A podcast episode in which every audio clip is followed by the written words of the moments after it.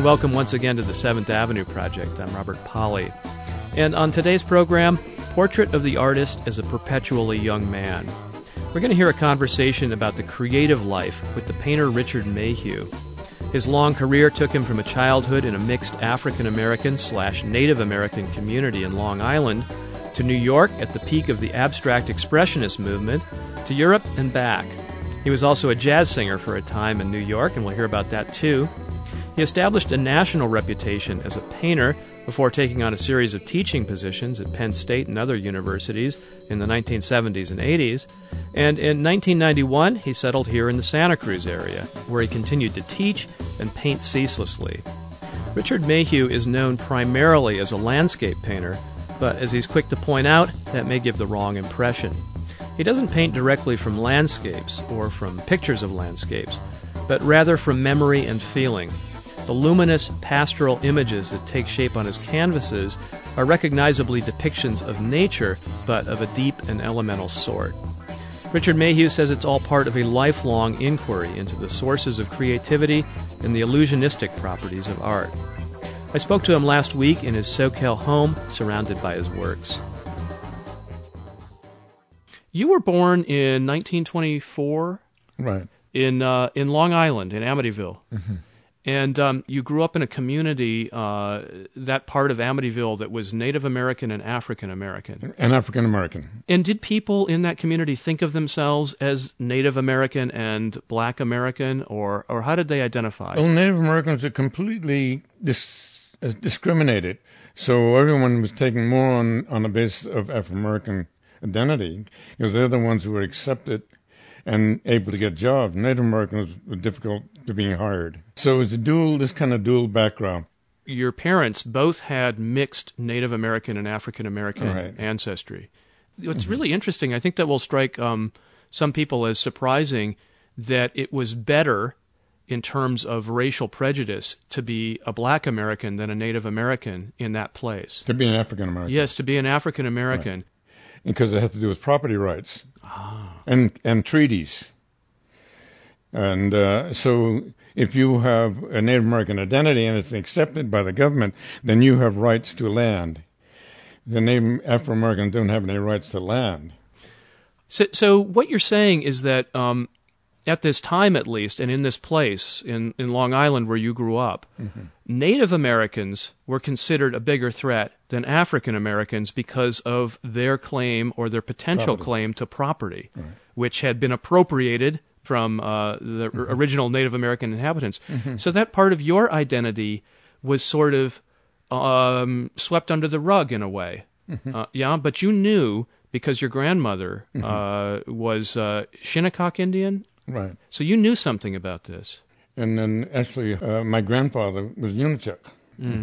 So when you were growing up, thinking of yourself primarily as African American, because you say that was the identity that was sort of assigned at the time, was there much racism uh, that you, you experienced? Well, there, see, there's a problem to thinking of myself Afro American with the dual culture. Internally, I thought of myself as Native American. Oh, you did? Externally, I consider myself Afro American. Ah. So I wasn't involved with identifying necessarily creatively internally with either group. And that's where the art form started to take over. In terms of creative consciousness, doesn't get lost in any ethnic background, no matter what background one comes from. It's involved with the uniqueness of uh, experimental searching for a unique reality, really, in some ways. That's not a good explanation of it, but anyway. So um, as as a as a child growing up, you're, I think you're telling me that you had a more fluid sense of identity than these social categories Right. um, Trap. sort of trap you It's in. kind of a trap. But how did the world treat you at a time when America, as we all know, was very racist, was very segregated? Mm-hmm. How did the world treat you as someone with dark skin? Well, it had to do with discrimination. I was certainly discriminated against. Although in Amityville there was the, the school system tried not to be involved with that, which was surprising. It was integrated, It was integrated.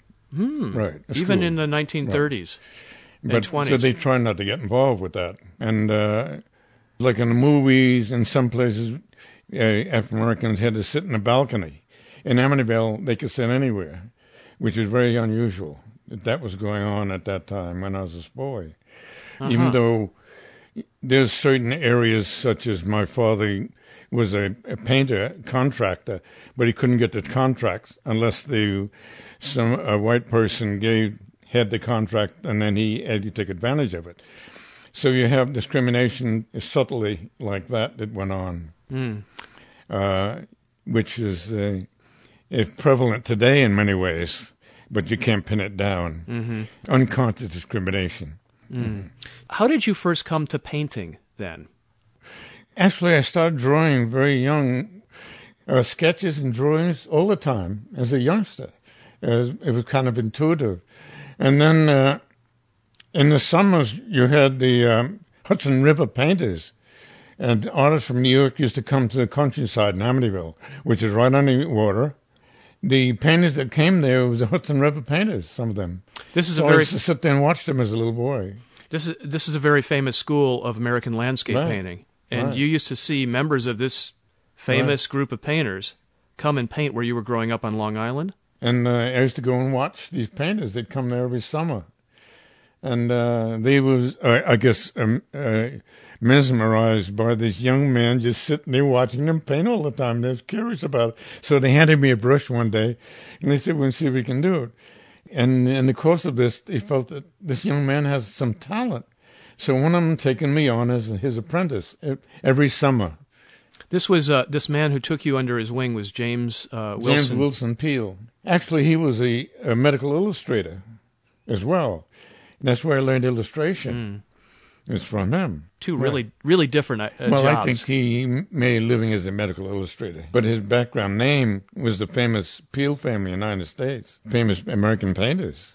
Why, why do you think um, this man, who was a member of a famous family of painters, James Wilson Peale, why did he take you, this young boy who he'd just met? well, he just he he accepted me when I was there, and he encouraged me and how much during the summer he was there. You know, it was the whole summer, mm. right? And so that's I absorbed as much as I could get from him and the other artists that were on the beach because they were interested in what uh, this young artist was doing, especially the fact that he was a minority person. We never saw that. Who they would, never saw a minority do any painting like that. So these painters were Caucasian. They were white. These, yes, they were all white. They were all white. Right. And you were a kid of color, to use the contemporary right, expression. Right. And and they thought that was interesting. They wanted to help you out. Well, it, it was fascinating that the the talent is here, right? Mm-hmm. And how much the prejudgment is out there, and the fact that here, you know, if they have an opportunity, here it is, right? Mm-hmm. Mm-hmm. but you're saying they had a progressive feeling about this. They wanted to help this kid right. who was a member. Yeah, they of wanted to help. Right? Yeah. Well, it has to do with the artists. It's a strange thing. Most of the artists were not prejudiced. Mm-hmm. Most of the artists I know were not prejudiced, even though they were caught up in the prejudice game of who's left out in the art market, but the artists themselves are not. Mm. Yeah, I'm glad to hear that. I'm very glad to hear that. All right. one one hopes that art is inextricable from humanity, from real sensitivity and humanity. Mm-hmm. You know that a real artist has a real heart. Well, this is what I found from them too, because I was in store with my grandmother not involved with any prejudice about anybody. Because uh-huh. there was that sometime in the community in terms of whites are going to do you in attitude, right? But the fact that there was these, they were very helpful and very supportive. And so another consciousness that was involved because of the, their creative existence they were involved with. And it's very open kind of lifestyle they, they were living, right? Mm-hmm. And that was unique for me also. You, you, I never got that from the rest of the community. Let's say, okay. The rest of the community was was was separate. Separate, and there were there were stricter, more conventional ideas of racial boundaries. Right, right, right. Um, what was your feeling about landscape at this time? I mean, you saw these landscape painters. You eventually became a painter whose subject matter is nature. This was instilled by my grandmother in terms of the sensitivity of nature, which is part of Native American cultural sensitivity. Nature is involved with constantly replenishing itself and reinventing itself. And the, the spiritual uniqueness which is in, in nature. And so my grandmother's one that installed me the, the respect and uniqueness of nature. So you were from a very early age very responsive to the natural environment. I was responsive to nature, the the changing of the seasons, the evolution of continuation, of never failing, never dying, rebirth, constant rebirth. And then in Long Island, there was this cycle, definitely cycle of going through the different seasons very openly from one season to the next, and beautiful transitions of respect of that time period. My grandmother was made me conscious of the changing of nature. Every little, every little blade of grass. There was a fire there, which is now many fires over the place, eh, in the wooded area, and everything died, the trees and everything. In about six months, it all came back. Mm-hmm. Mm-hmm. I'm um, looking at a catalog of your work uh, that came out in conjunction with some recent museum exhibitions, a retrospective held in, in three museums in the Bay Area. Uh, and one of the earliest pieces of your work that they actually have in this exhibition uh, is from 1950, uh, or it says 1950s, and it's called Gull Island. Mm-hmm. Gull Island, uh, and this is a scene from, from Long Island where you That's grew up. Long Island Sound, right? Mm-hmm. It's this um, very atmospheric, misty depiction of um, mm-hmm. I guess what looks like uh, marshlands or marshland. marshlands, and there are these pilings, these posts sticking up, right. may, maybe from some old structure, and gulls perched on some of them. Um, it's very dreamy. Well, it has to do with that whole feeling in terms of the sensitivity and, and the subtle feeling of space, mm-hmm. but also uh, involved with distance and time. A pole in terms of how close it is, how far away it is, how vertical, how high, how short, and also the horizontal line gives great distance right away. And uh, there was that I got involved with the, the mystique of time space illusion. Hmm. And I wasn't always conscious of it, but later on I became more and more aware of this. you know, I'm I'm looking at it and I'm thinking it's kind of timeless. You know, mm-hmm. uh, there's nothing to say that this is the 1950s or, oh, no, or no. the 20th There's century. No date and time. Yeah, no, it's very timeless. Right. Yeah. Um, in your late teens, in 1941, I think, you moved to New York mm-hmm. from Long Island. And New York at that time really was be, had become or was becoming the, the center of the art world. New York was a flourishing art world at that yeah. time. I mean, at, at that time, the abstract expression started to emerge out of that period, and uh, I was uh, involved with uh, studying in New York at the time at Brooklyn Museum, and uh, studying with Edwin Dickinson, which is one of the greatest American painters, and which I didn't know at the time. He's just another teacher to me at the time. Mm-hmm. Didn't know who he was. Mm. And then Reuben Tam, which was a fantastic landscape painter in the country. Among the other people you studied with, you, you mentioned Edwin Dickinson and um, Reuben, Reuben Tam. Tam. But um, I've got a list here of some of the others. Uh, some of the others is mythical. Yeah, Max Beckmann. Max Beckmann, famous German expressionist, at Brooklyn Museum. But you have to realize I used to just visit his classes. I didn't study with him. Okay, how about William Baziotes, an abstract expressionist? Baziotes, yes, I did study with Baziotes, and he was very sensitive to me on the basis of the fact that he felt intuitively there was some mystical connection there, right? So he used to respond to me that way. And then uh, Hans Hofmann I used to visit classes in New York. Hans Hofmann, very famous abstract expressionist and That's teacher, right. and teacher of many, Right. many a painter. Right. So I used to visit his class. Again, there's this mystical connection. And all I was visiting, I didn't go study there with him. So when I was in the room, he started talking to me, right? And uh, and I was like a guest, right? you know, the student trying to find out what's going on here. Who's this guy that he's talking to? What did you learn from these associations with well-known artists, the, the people you were just naming?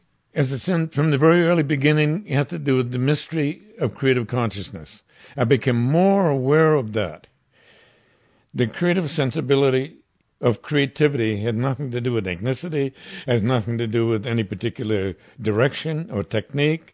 It has to do with an internal special world, which many associate with religion, right? So, uh, and many artists feel that that's what their, painting is is the their religion, right? Uh, many writers in- involved with making that kind of suggestion many times, and also composers certainly are in that kind of state. They don't want any disturbance. They want to be live in this special world of isolation and creative thinking, right? So there was this kind of connection and become more aware of creative sensibility. And what is the meaning of this? Where is it? So I was try, always trying to pin it down.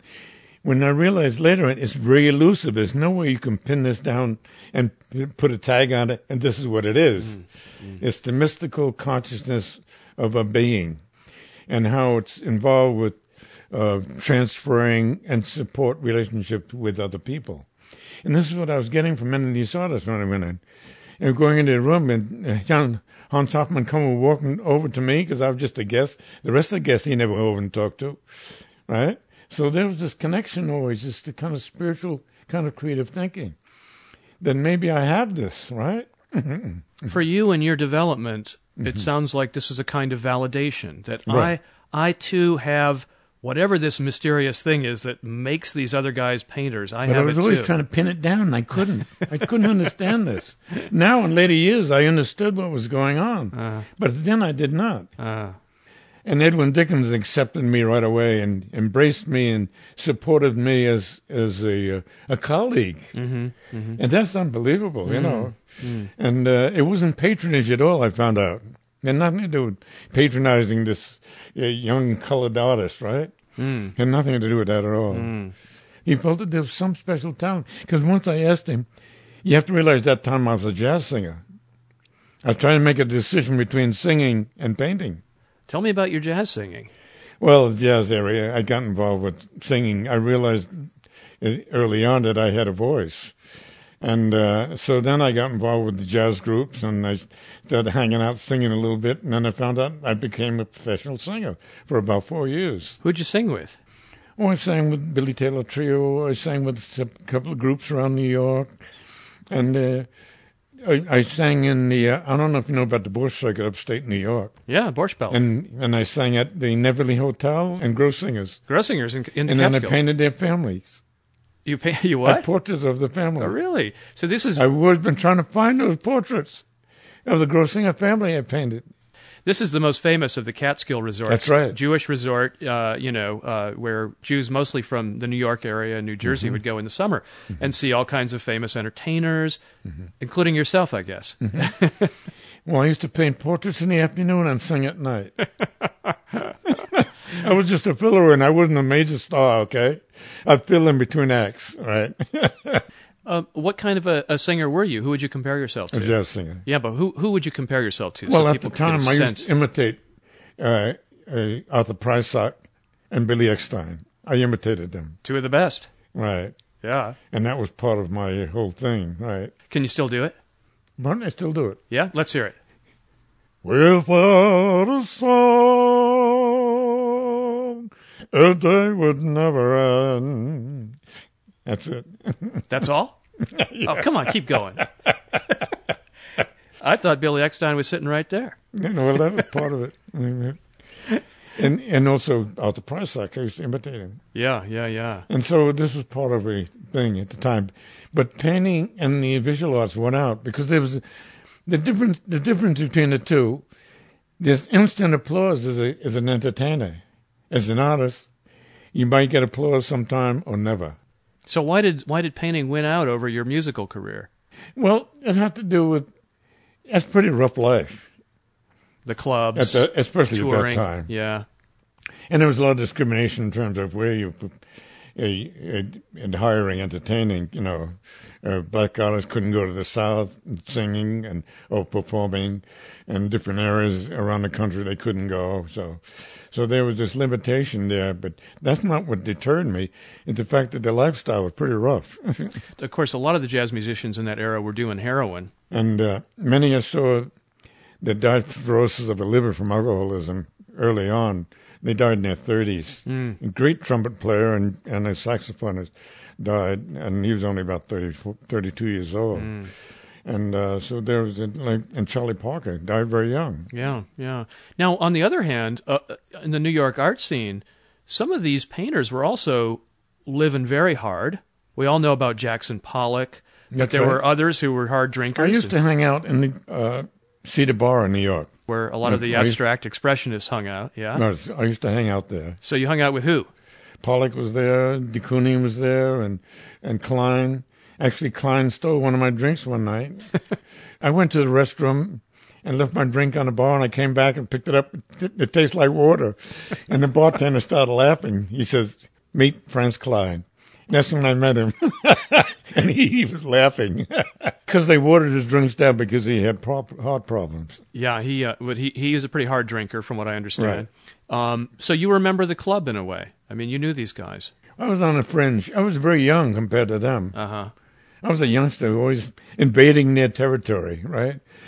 and also, I went to the social realist group, uh, which is the Soyer brothers, and several others. I used to go and visit with them, which they encouraged me. Raphael Soyer and I became good friends, and he was very supportive of me. So there again, there was a spiritual connection between he and I, and and also his brothers. Uh, Moses Soyer also became a friend of mine, right?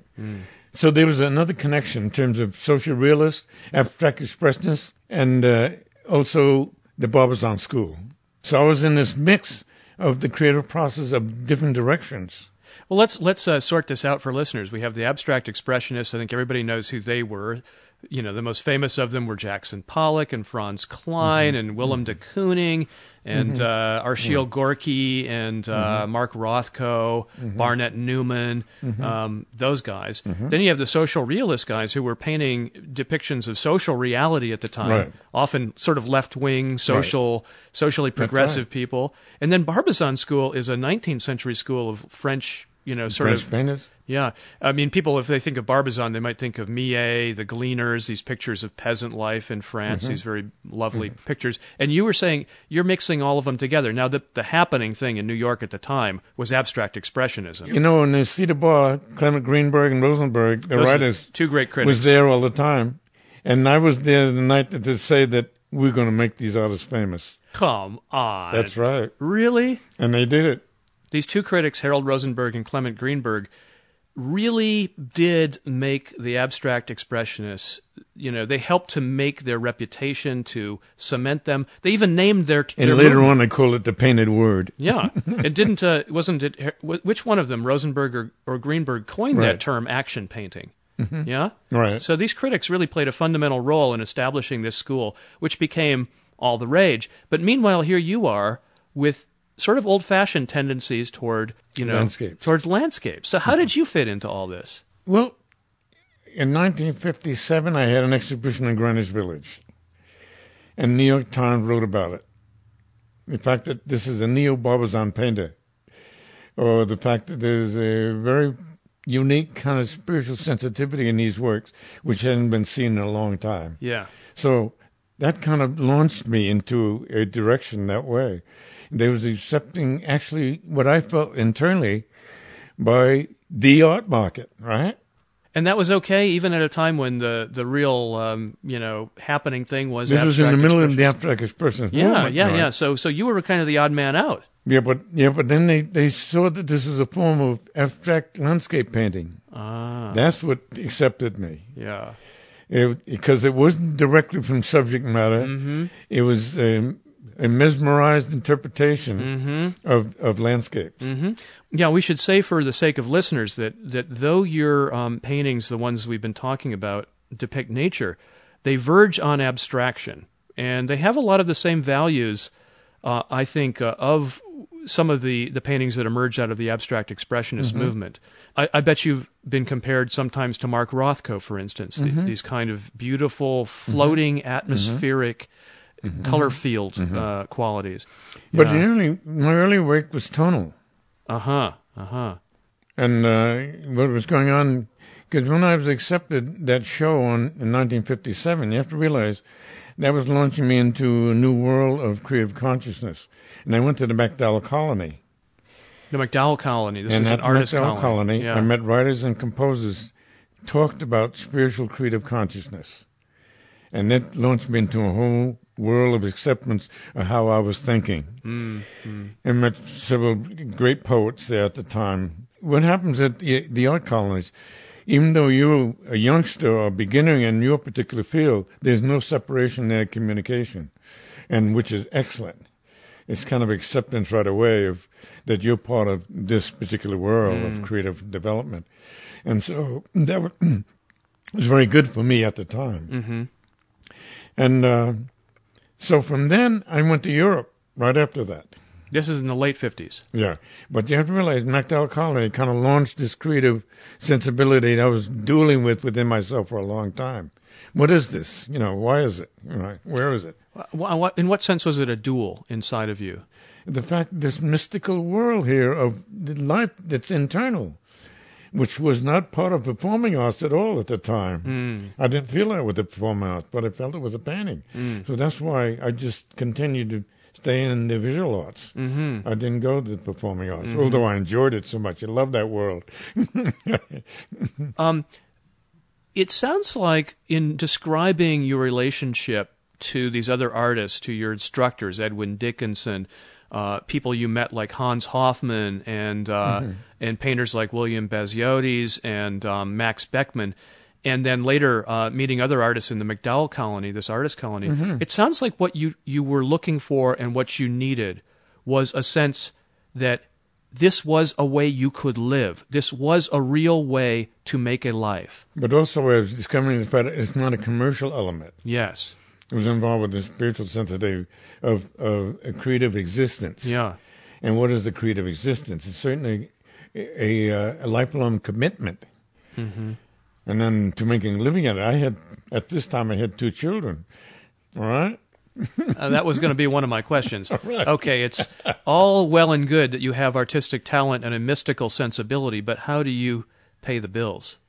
Yeah. How'd you manage that? I had to find out a way to survive. So I became an illustrator, A book illustrator. a book illustrator, In fact, we- children's book illustrator. And in, in fact, we're fortunate to be sitting here um, with a couple of these old children's books from the early 60s that you illustrated, and your name is actually on the cover of a lot of them. I'm going to read some titles um, Samuel Morse and the Telegraph, the first book of tools, the story of the 12 tools of man. Let's find out about water. Uh, a couple of um, biographies of uh, famous scientists um, William Harvey, trailblazer of scientific medicine, and uh, Galileo and experimental science. But I'm looking at these classic illustrations, and um, I never in a million years, if I hadn't seen your name on the cover of these books, would have guessed that the same painter whose work I'm looking at on the walls is the guy who drew these illustrations. They're totally different style. They're, they're I don't recognize your style at all in here. Uh, this came from meeting those people on the beach in Long Island, being able to learn to draw.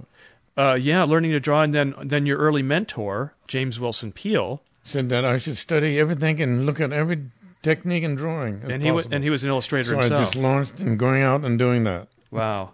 Mm-hmm. Now I heard a story about this book I'm looking at now, which is called "Let's Find Out About Water." It's a it's a book for young children about water. It's pictures of mm-hmm. you know where water comes from, mm-hmm. how water uh, is formed in the natural environment. I heard a story that when you first drew these kids, you had kids of color and white kids in these illustrations. Well, when I first did this book, I didn't make them of color. But then they said, no, they, they generalized these books. Make them all white. Yeah. Well, no, there's some sections there you find I, I weaved in some of the others. Oh, did you? Yeah, right, But as I understand it, the publisher told you to, to make these kids white. right, Yeah? right. Oh, I see. I'm looking at the kids on the beach and I see that, yes, indeed, it's subtle. But if you look closely, Right. these are not all just Caucasian kids. Right, right. Wow. But, but that really is quite a story. I mean, that first of all, that you tried to integrate these illustrations and that you were told not to in the early 60s. Right. I did uh, also magazine illustrations for Harper's Magazine, Mm-hmm. in which was involved with stories about uh, Subway and things like that. Mm-hmm. Mm-hmm. And uh, so these books was part of they were making a living some way Mhm. right, So, during the during the uh, fifties. so commercial art of that kind of illustration. Then later on, you became a, a university professor. You taught uh, you taught at places like Smith College and then Penn State for quite a few years. Um, but tell me about going to Europe in the late 50s. Uh, you had spent a good amount of time now in New York. You'd established yourself as a painter. You'd had a gallery show. You'd gotten to know a number of prominent artists. Now you go off to Europe. Mm-hmm. What were you looking it was a for? learning process. I'm still learning. Yeah, I'm still a student. yeah. Well, what was Europe like for a budding artist? Well, I went time? to study in Florence, Italy. It was the seat of the Renaissance at Mm-hmm. that time, right? Of the earlier period. Yeah. and uh, so it was very unique going to the Uffizi Museum and so forth, and and uh, also I've studied optics and how the mind receives what the eye sees, and I got involved with the whole illusion of time space, to have the eye and the mind recognize what it sees, mm-hmm, and this was good for me. It was books in the uh, U- in the Uffizi Museum and also in the Rijksmuseum in, in Amsterdam when I went to Amsterdam, all right? And then uh, in the archives of the Louvre, I had a, a chance to go there. And uh, also, it was still a learning process for me. I'm still learning. And that today I'm still learning. An artist never stops learning or he stagnates. You were given special access to the archives in the Louvre, the uh, I believe the Prado in in uh, Madrid, Right. and uh, the Rijksmuseum in Amsterdam. Right. Uh, all very famous museums. What were you able to do in these archives? Well, in their archives is paintings which will never be exhibited. Yeah. So you see drawings of Rembrandt, paintings that you drawings that would never be on exhibitions. So that's the uniqueness of being able to access to an archives. And see the fantastic drawings and paintings and sketches, which is very unusual, that will never be seen. You're the only one seeing them. Yeah, the um, the, the the art that people see on the walls of museums is only a small fraction, usually, of those museums' holdings, and they have large vaults full of paintings and other artworks that people will never see. Um, and you got access to these unseen works in, Mm-hmm. In the some- Rijksmuseum too in Amsterdam. and that's where Rembrandts are housed. Yes, In you know and Yeah. Frans Hals. Yeah. something, Right. you know some of the great uh, 17th century Dutch painters. Mm-hmm. Um, you lived in Europe for what, about four years? No less than that. Less than that? Just about two years. Two years. Two years. most, right. Aside from getting this firsthand exposure to old masters' works, Well, in terms of I knew about the arts, all I've seen is reproductions all these years, Yeah. and actually seen a real painting. yeah, And the the mystique of a real painting is unbelievable. It's quite different than any reproduction. Mm-hmm. It's completely absorbing, and uh, the technique and application, the whole thing, the whole nother world of, of reality. Amazing to see the see the the real work, larger than life, right? And uh, so this was inhibiting right away, very inhibiting. oh, inhibiting. that the fact that the worst thing about being a great artist is who's always on the other side of the mountain. Now the mountain got much further away. intimidating. yeah, can I do this? Yeah. You know. Yeah. So, Right. so how did that affect your development as an artist then? That exposure to the to the masters' well, work. it had to do with my ambition.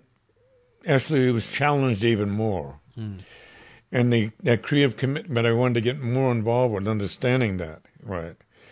Uh, Which was the a mystic, mystical world of my grandmother, right? It all started then. Wow. mm-hmm.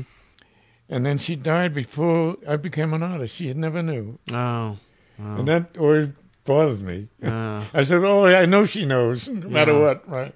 yeah. And here it was, I was still in the middle of one of the museums. I felt like a little tiny little boy, just beginning to learn of what I was involved with, the real world of what I was involved Ah. with, right?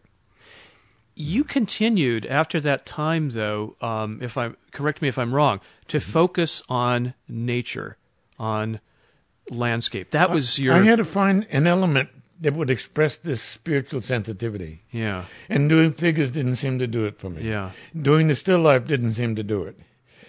And I wanted to do it that way, but I, so I found that landscape really was closer to the mystery of nature. So I started using nature. So something is pulling you It's always there. to treat. It's, it's on the other side of the mountain. So when I came out to the Rocky Mountains, I found out there's a mountain here, but there's 10 more mountains out there mm. beyond this mm. that I haven't climbed yet. Mm. Okay? and I'm 80 years old. Right? Oh well, let's see. How could you be 80 if you were born in uh, 24. A little older. Oh, okay. I always subtract. You have to realize that. Right. well, you could have fooled me. Somebody said, well, when were you born? I said, 1940.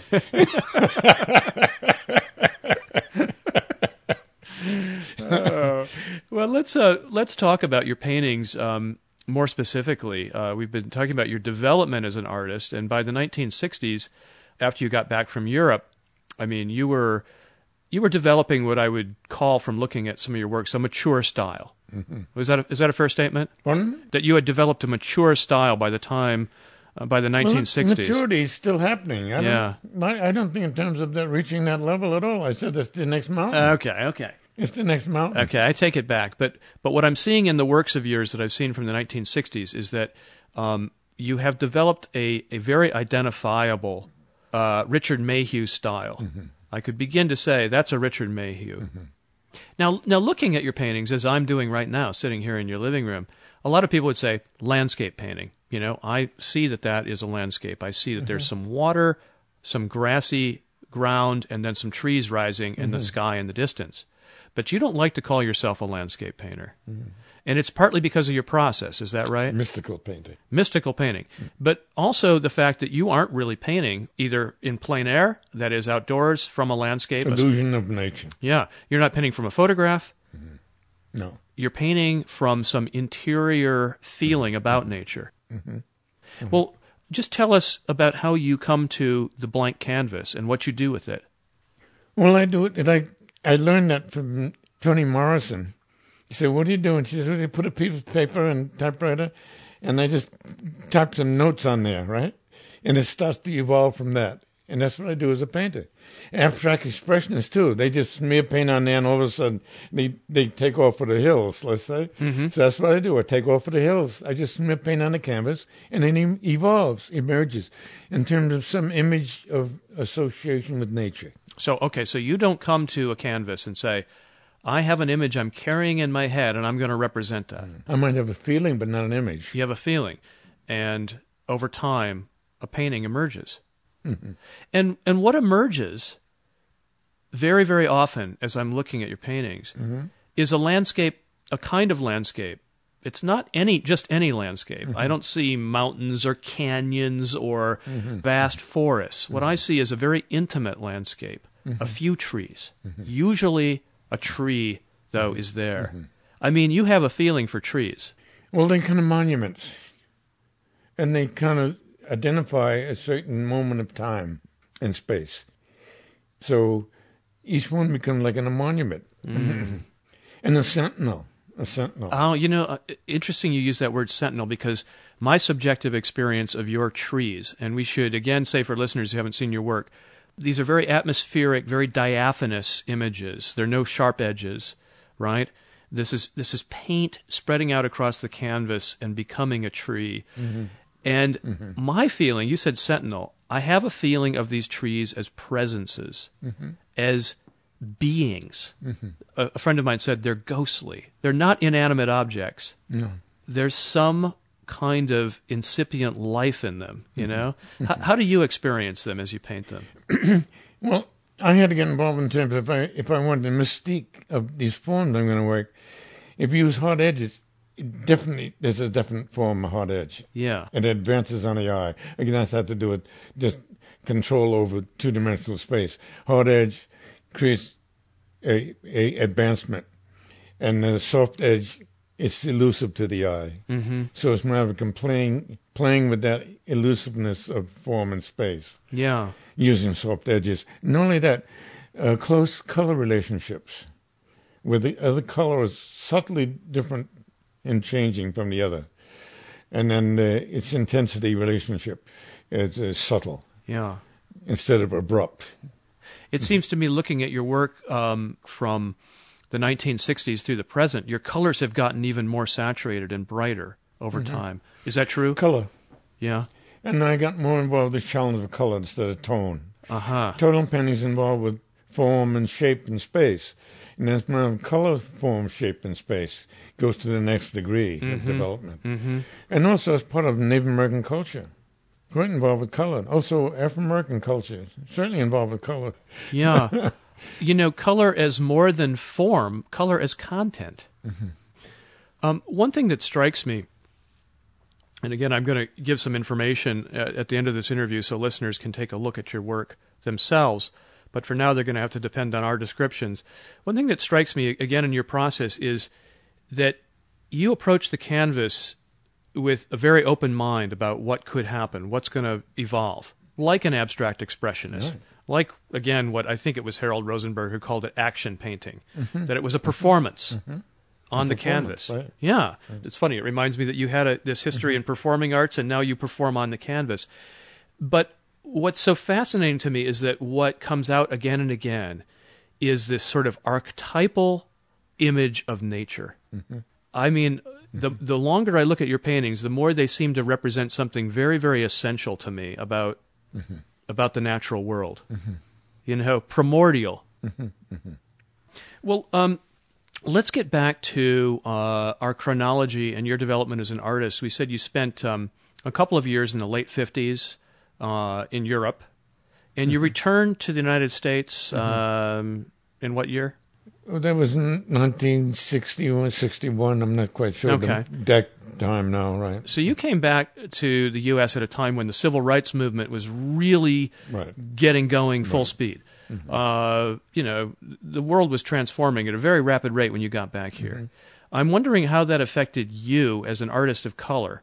Well, coming back in the first place, coming from Europe, and realizing the great respect for the arts over there and no respect for it here. Yeah. None at all.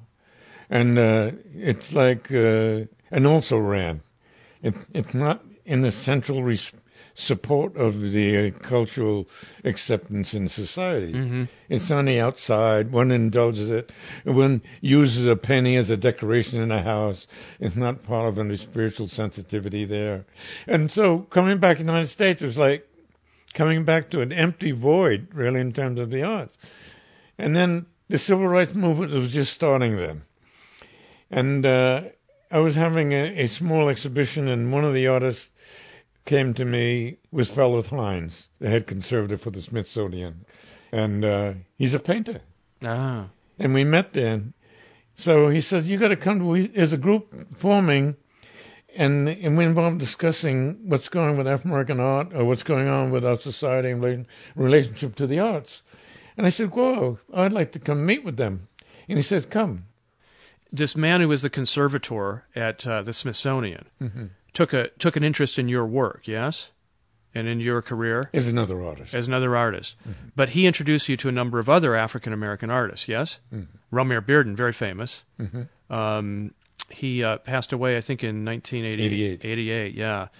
Uh, one of the one of the premier African American artists of his generation. So you got to know these other guys. And I met Bearden and also Norman Lewis. Very famous, also. Very respectful Yeah. American artist, Yeah. one of the best. Yeah. abstract expressionist, Mm-hmm. and uh, Charles Alston, Mhm. which was the uh, had the uh, the the school in in Harlem during Harlem Renaissance.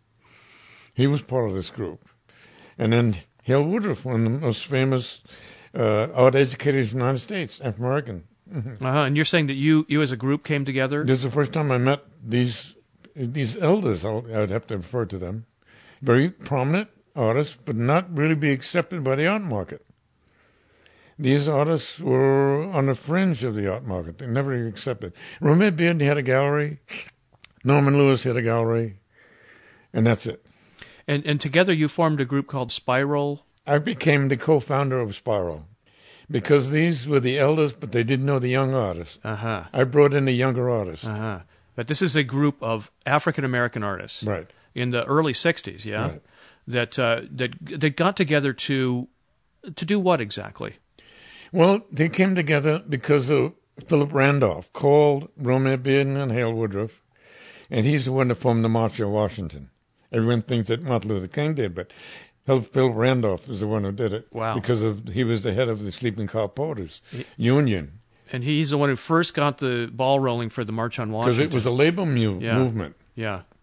um, in terms of African Americans. Right. Right. And so he called us, he called Romare Bearden in terms of forming an art contingent for Uh-huh. the march. Oh, for the march. Right.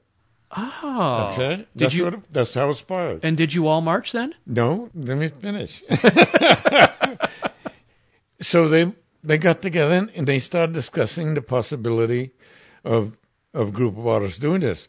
So in order to do that, they felt they needed to contact other artists to do this, such in St. Louis and in Chicago and in Los Angeles and uh, the Weusi artists, which were in Harlem at the time, and how much they would be involved with the contingent, not necessarily with this group, but as a contingent to go to Washington.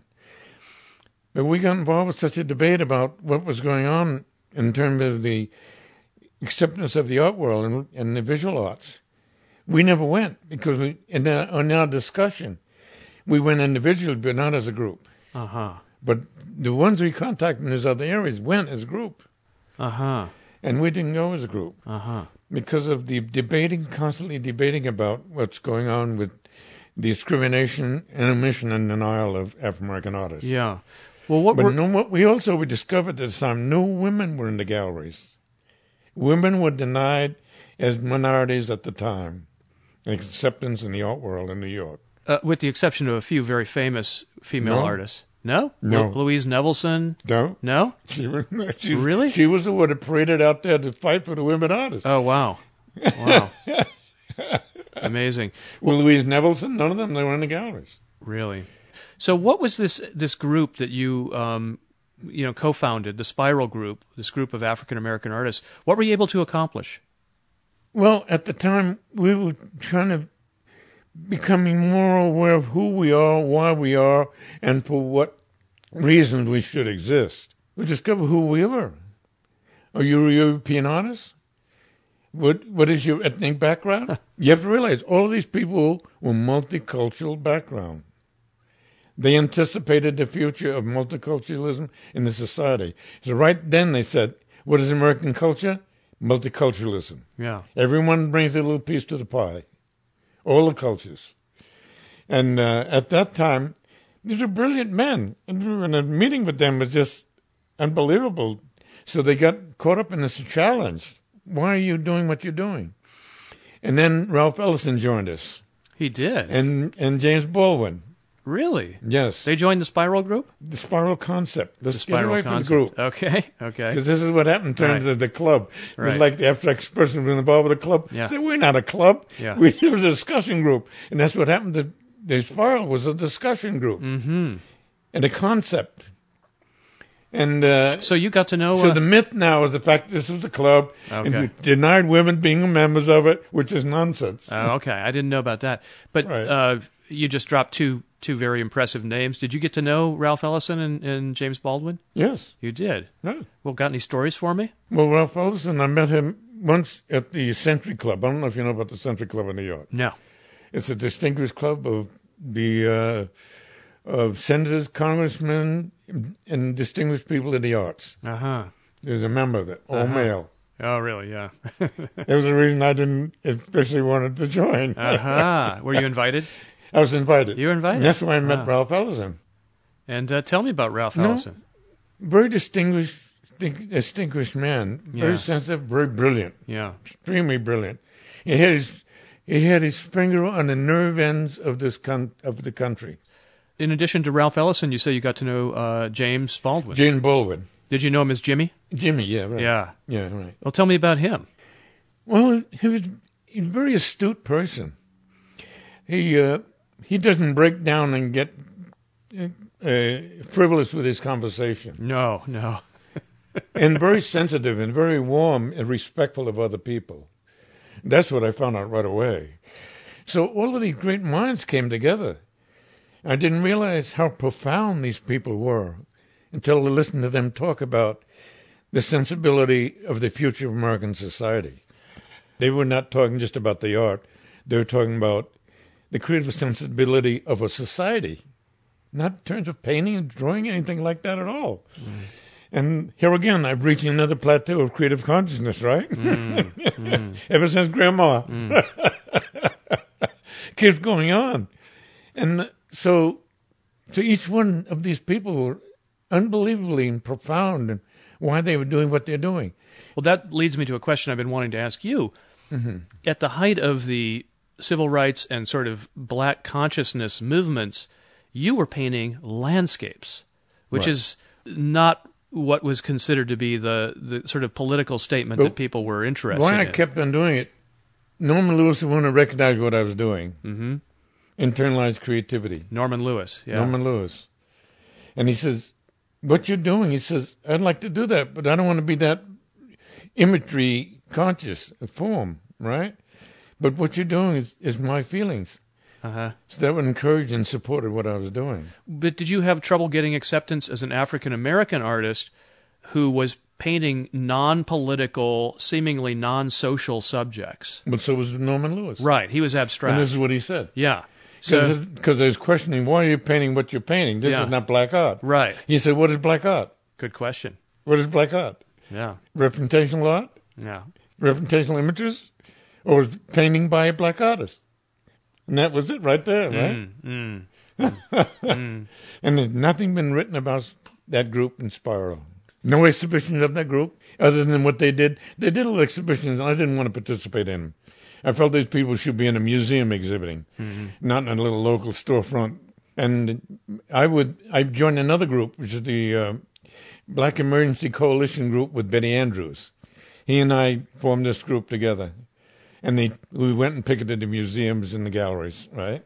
For, for a greater inclusion of black artists. Right. Or artists of color, I should say. It, it, it's taken decades, but now people like Romare Bearden and, and Mm-hmm. Norman Lewis and yourself have finally gotten the kind of recognition that you were fighting for Well, they don't then. think of me as a black artist. You know, there's, that. they know. didn't or they don't. No, they don't. They don't. No. And why's that? Because of my subject matter. Because it's landscapes. Oh boy. Uh, You're not playing black subjects, right? yeah, right. There's the attitude. And on top of that, as you've told me, you've come to realize more and more over the years just how important your Native American heritage is to your style, to your aesthetic. Right. Yeah, and complete dedication to nature. Mm-hmm, mm-hmm. you are painting um, all the time these days. Every day. Every day. Penny is never finished. That's the problem. I don't leave them around. and my my uh, agents take them away because I'll paint over them if, if they stay around too long. Aha! I'll You're change them. you're one of those guys. Not paint them, I'll just change them. Someone has to stop you. You will not leave your paintings alone. No, because there's always something I can do on them. Like the one I was doing over here. Yeah, If it's on the wall long enough, I said, it needs some change. yeah, yeah. It, it's it, it could use a few touches. Right. So so you don't feel like any of yours are really really finished. No, because the mystery in there is it's elusive and still going on. Yeah. It's never really finished. Um, well, as you talk about your paintings never being finished, about going back to them, about your agent having to take them away so that you won't paint over them, uh, again, I'm getting this sense, as I do from just looking at them, of of, life. So the painting is not precious. right, right, In fact, this is it, or this Yeah. masterpiece or something. No, it's not precious. yeah, It's, uh, they're, they're, they're again, is living in the creative existence, not involved with a product, yeah. painting a product. You know, I was saying that looking at your paintings, I get a sense of life in them. It sounds to me like they are for you living things. They have a life of their own after a while. I know some collectors that had the painting, they said, Your painting changes every course of the day. I said, Really? Right. They feel this constant changing of illusion. Right? So- And so I feel good about that. A lot of collectors, ah. especially a collector in San Francisco, she has about 10 of my paintings. She said they keep changing. So she moves them from room to room where the light's different, right? Where they look different, right? I, I would say that's a real accomplishment. Well, I hope so. When you're not painting, are you thinking about painting? I'm thinking about painting, but I'm thinking about creative thinking. Creative thinking, Uh, which was part of Ralph Ellison. He's constantly involved with the mindset of creativity and, and thinking and how how it can be applied. Is is writing the best form to do it? There again, you know. yeah. Is, is painting the best form to make this community contribution? Or is music the best form to make the best contribution? What is the better form to communicate in terms of the creative uh, development? And and uh, doesn't it depend on the person? Well, it had to do with it. Each Depends one, on the artist, Each one it? has this. Yeah, And someone says, in teaching, what do you feel? I said, everyone has this possibility. yeah, Everyone has it. But they never really find a niche in order to use it or to apply it or find some way to make the contribution. But everyone has it. Um, I want to come back to a word you've used a number of times in this conversation illusion. Illusion. Illusion. What's that word mean to you? I mean, as I look at your painting, what's what's the illusion? Metamorphic Metamorphic? is something which is intangible Yeah. and suggestive, Uh huh. Not really there. Well, I'm looking at your painting. So the illusion is what?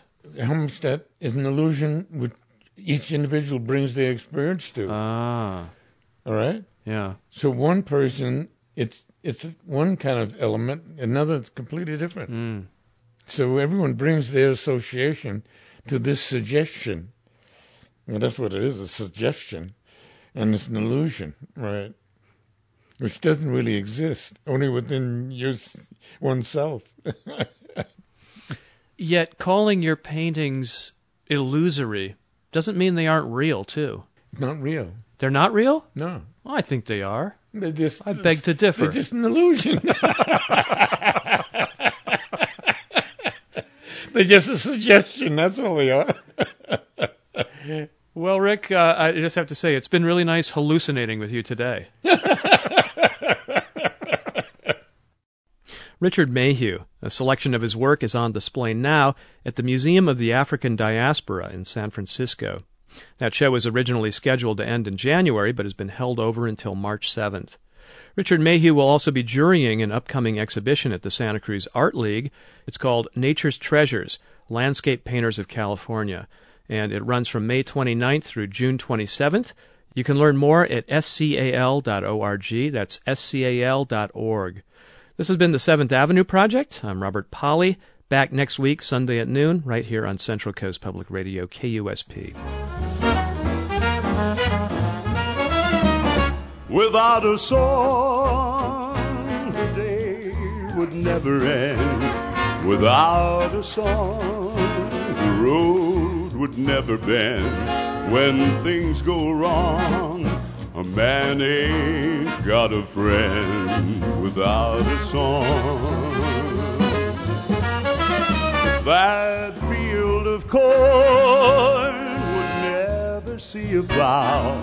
That field of corn would be deserted now. A man is born, but he's no good, no how without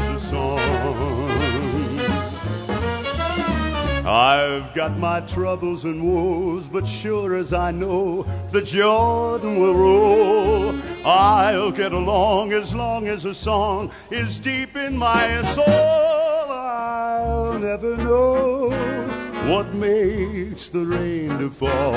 I'll never know what makes the grass so tall.